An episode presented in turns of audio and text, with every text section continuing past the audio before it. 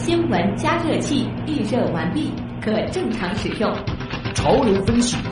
正在筛选可用素材。IT 离心机已将样品分离，结果分析中。知识对撞机过载冷却中，即将进行下一次充能。一切准备就绪，可以开始实验。可以开始实验。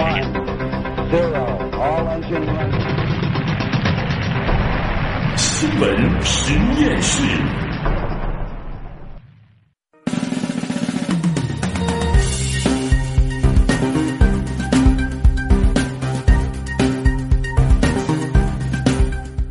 资讯背后有内涵，新闻里面找知识。欢迎来到有可能是最长知识的广播新闻节目《新闻实验室》。各位好，我是唐月。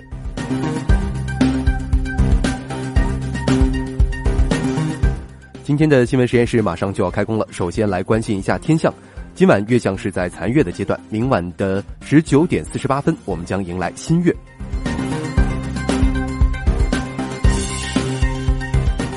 关心完天象之后，再来了解一下天气情况。上海中心气象台今天傍晚发布的气象预报显示，今天多云，明天午后有分散性阵雨或雷雨。今天下半夜到明天早晨，沿江沿海地区有雾，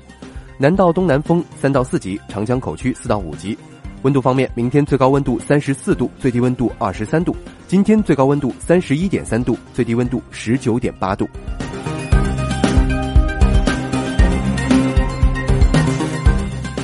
再来为大家介绍一下今天新闻实验室主要关注的话题，我们要一起来聊一聊，当戏剧遇上心理学会擦出怎样的火花？正在上汽上海文化广场热演的《深夜小狗离奇事件》，讲述了一个患有阿斯伯格综合征的孩子在寻找真相的冒险之旅当中，发现了自己家庭的惊天秘密。而从话剧舞台回归到现实生活，父母和孩子之间是否也存在着各种情感的问题呢？今晚我们将邀请两位心理专家一起以剧为镜，走进亲子心理学。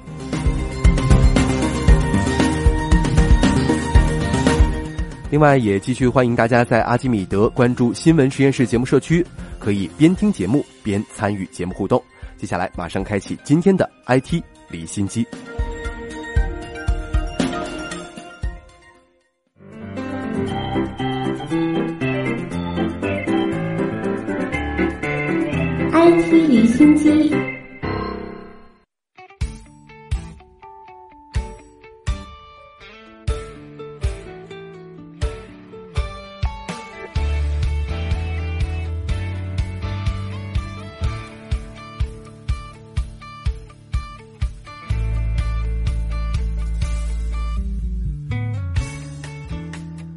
IT 离心机，首先来关注科技热点。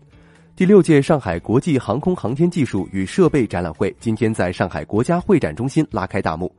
本届上海航展的展品涉及飞机整机、航空航天设备与技术、飞机制造装备与材料等板块。详细的情况，我们来听东广记者孙平的介绍。本届这个展览会呢，是自二零一五年创办以来，之前已经成功举办了五届，一共是吸引了来自全球四十个国家和地区的数千家民用航空以及商用航空，还有通用航空以及相关的企业和行业组织来参会。那么本届展会上也有包括中国商飞、东方航空等在内的国内知名企业参展。那么其中呢，中国商飞是带来了这个国产支线客机 ARJ21，以及大飞机 C919，还有宽体客机 C2929 的模型。那么这一些模型的这个机身部分呢，是通过透明的材质来可以展示内饰，也是吸引了不少这个前来参观的观众的围观。那么除了模型以外呢，今天现场还可以看到一些直升机的真机。那么在金汇救援的这个展台前呢，他们就带来了意大利莱昂纳多集团原厂生产的专业医疗型的直升机 AW 幺幺九。那么这款飞机是目前世界上性能最好的单发动机直升机之一，也是被称为单机单发王。那么可以在这个全天候、全天时的这个情况下来执行任务，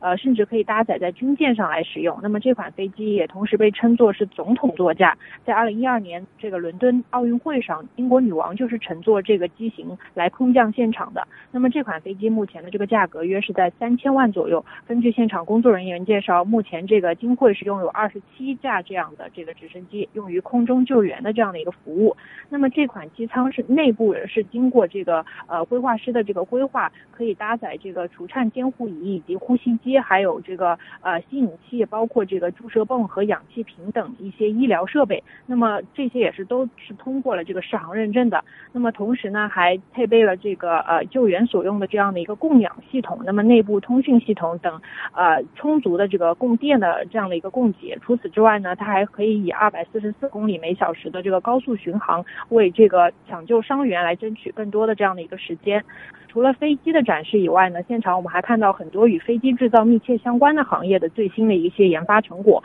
比如说像是飞机材料，在宝钢特钢的这样的一个展台上，可以看到我们我国自主研发的这个主要。型号的飞机发动机以及呃卫星，还有包括神舟等大国重器提供的这个高温合金以及钛合金，还有高强以及超高强度结构的不锈钢。除了展览本身之外呢，展会期间还将举办国际航空呃工程高呃高峰论坛以及这个国际航空金融与租赁大会等等论坛活动。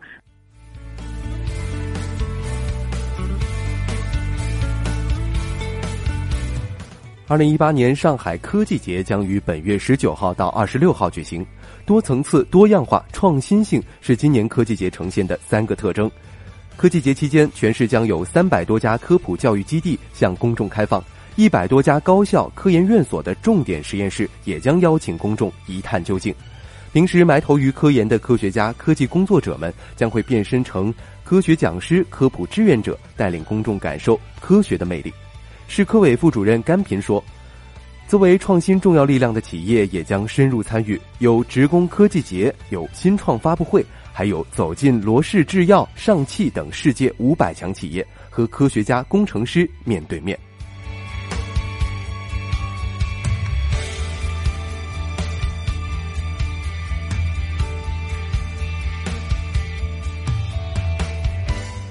中国研究人员近日制备出大规模光量子芯片，并成功进行了一种重要的模拟量子计算演示。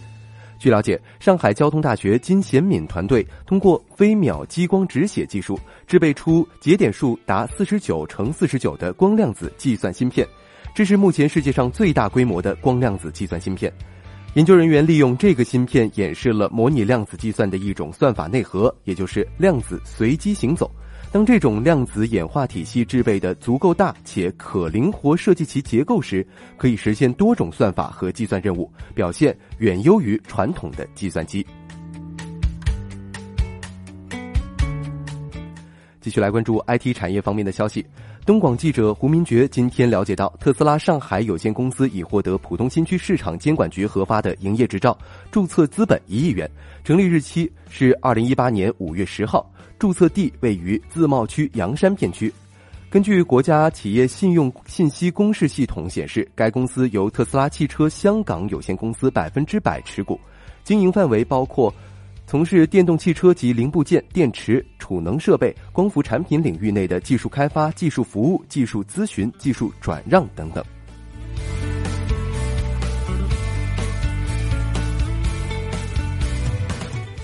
据北京海淀法院发布的案件快报，因认为刘某在知乎上发布了文章《今日头条与木马恶意诋毁抹黑其网站》，今日头条近日以侵害名誉权纠纷为由，将刘某知乎诉至法院索赔一百万元。日前，海淀法院受理了此案。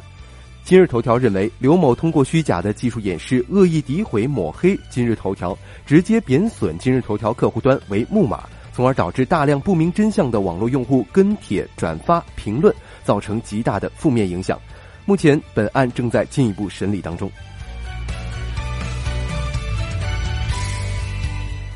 小米公司创始人雷军昨晚发出内部信，将在手机部门成立单独的相机部，以强化手机拍照功能。内部信提到，拍照已经成为很多用户选购智能手机的关键因素，因此成为成立一个独立的部门，集中全公司优势，将小米手机的拍照做到世界顶级水平。截至目前，国内智能手机品牌都将拍照当做新品的主打卖点，OPPO 和 vivo 被定义为拍照手机，华为也通过 P 二零系列在影像领域扳回了一城。在智能手机第一梯队当中，小米在拍照环节上有些掉队。目前，小米的手机影像团队规模不到一百人，而苹果、华为在影像上的投入极大，动辄上千人。